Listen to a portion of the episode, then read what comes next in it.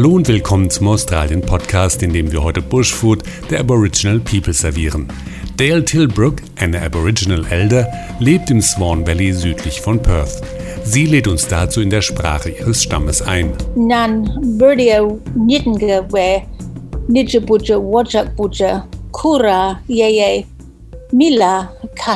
Übersetzt heißt die Begrüßung sinngemäß: Ich erweise dem Land der Vorfahren und des Ältestenrates Respekt in der Vergangenheit, der Gegenwart und der Zukunft. Dieses Willkommenheißen im Land drückt einen herzlichen Empfang für Besucher aus und verdeutlicht gleichzeitig die enge Verbindung der Aboriginal People mit ihrem Land, das sie mit Nahrung versorgt, erklärt Dale Tilbrook oder wie viele sie hier auch nennen, Auntie Dale. Auntie und Uncle werden in der Regel nur Respektpersonen genannt, die in ihren Gemeinschaften für Weisheit, ihr kulturelles Wissen und ihren Dienst an der Gemeinschaft geschätzt werden. Wir haben mehr als sechstausendfünfhundert essbare Pflanzen gefunden. Mit diesen Pflanzen ernähren wir uns seit sechzigtausend Jahren gesund und sie schmecken auch noch gut. Während die Wildblumensaison in Westaustralien, die im Juni beginnt, heutzutage ein Highlight für Touristen ist, war es früher für die Einwohner eine wichtige Zeit, um Nahrung zu sammeln, denn viele der Blumen sind essbar. Es ist ein wunderbarer Ort, den man besuchen sollte, besonders dann, wenn die vielen Wildblumen blühen. Die Besucher bewundern dann die Wildblumenwiesen und realisieren gar nicht, dass da eine Mahlzeit vor ihnen liegt. Eine Blumensorte hebt Auntie Dale ganz besonders hervor. Wir haben mehr als dreihundert verschiedene Bodenorchideen im Südwesten von Australien und viele davon sind essbar. Die Aboriginal People legten keine Blumenwiesen oder Felder an, sondern sammelten ihre Nahrung auf Grundlage eines nachhaltigen Konzepts. Es war eine wilde Ernte, die sowohl den Menschen, aber auch den Tieren nützt. Wir teilen alle unsere Vorräte mit den Tieren. Wir ernten zum Beispiel keinen Baum ganz ab, sondern lassen immer etwas für die nächsten Menschen, die vorbeikommen, oder für die Tiere hängen. Die Beschaffung von Nahrung bestimmte früher weitgehend den Alltag der Aboriginal People. Dabei waren die Rollen klar verteilt. Wenn man Nahrung gesammelt hat, dann zog man immer als Gruppe los, entweder als Großfamilie oder als kleiner Clan. Die einen sammelten das vegetarische Essen und die anderen brachten das Fleisch. Dabei waren die Zuständigkeiten von Männern und Frauen eindeutig geregelt. Die Frauen haben die Pflanzen gesammelt und die Männer haben gejagt. Übrigens achtzig Prozent des Essens haben die Frauen beigesteuert.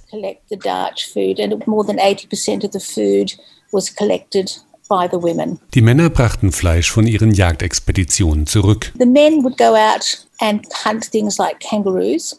Die Männer gingen oft Kängurus jagen. Wenn sie eins erlegt hatten, dann wurde die Beute zu gleichen Teilen unter den Familien verteilt. Die Männer bekamen dann allerdings die besten Teile, zum Beispiel vom Rumpf oder den Schwanz. Die Frauen bekamen das Fleisch von unterhalb der Rippen. Das klingt zwar ein bisschen unfair, aber die Männer mussten oft große Strecken auf der Jagd zurücklegen und brauchten das Protein zum Muskelaufbau. Restore and replenish their muscles. Neben Blumen, Wildkräutern und Kängurus gehörten aber auch Emu-Eier zum Speiseplan der indigenen Bevölkerung. Emu-Eier wiegen zwischen sechshundert und neunhundert Gramm, also so viel wie ungefähr zehn bis zwölf Hühnereier. Das ist also ein ordentlich großes Frühstück. Doch machten die Aboriginal People daraus kein Rühr- oder Spiegelei, sondern sie hatten ihre ganz eigene Art der Zubereitung. Die traditionelle Zubereitung ist, dass man ein Loch in ein Ende bohrt und das Ei auf einen Stock setzt. Den steckt man dann in die heiße Asche und wartet, bis das Ei so fest ist, dass man es schälen kann. Und dann isst man ein großes Stück hart gekochtes Emu-Ei. Allerdings standen die Emu-Eier nur eine begrenzte Zeit auf dem Jahresspeiseplan. Emu-Weibchen legen nur im Herbst Eier, etwa drei bis vier Monate lang. Ein Emu-Weibchen legt alle zwei bis drei Tage ein Ei. Der Emu-Mann sammelt die Eier ein und legt sie in ein Nest. Wenn er genug beisammen hat, dann setzt er sich neunundfünfzig Tage darauf und brütet sie aus. In dieser Zeit bewegt er sich nicht, er isst nicht, er trinkt nicht und geht nicht auf die Toilette. Die Mutter verlässt ihn in dieser Zeit und sucht sich wahrscheinlich einen neuen Liebhaber. And probably get another boyfriend. Denn auch die Erziehung der Emu-Küken überlässt sie dem Mann. Das bevorzugte Fleisch aber ist bis heute Känguru und das serviert Auntie Dale auf verschiedene Arten. Wir machen zum Beispiel Känguru Bolognese, aber es gibt nichts Besseres als Kängurufilet oder Steak, wenn es gut zubereitet ist. Und am besten schmeckt das Fleisch, wenn es nach traditioneller Aboriginal Art zubereitet wird. We didn't use cooking pots. Everything was cooked. Wir haben keine Töpfe benutzt, sondern alles wurde am offenen Feuer zubereitet, entweder über den heißen Kohlen oder in der heißen Asche.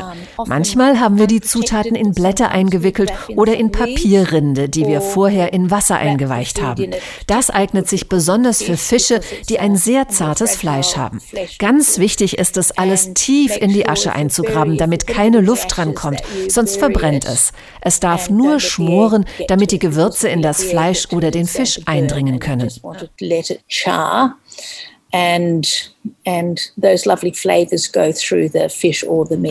Dies sind nur einige wenige Beispiele für das Bushfood der Aboriginal People.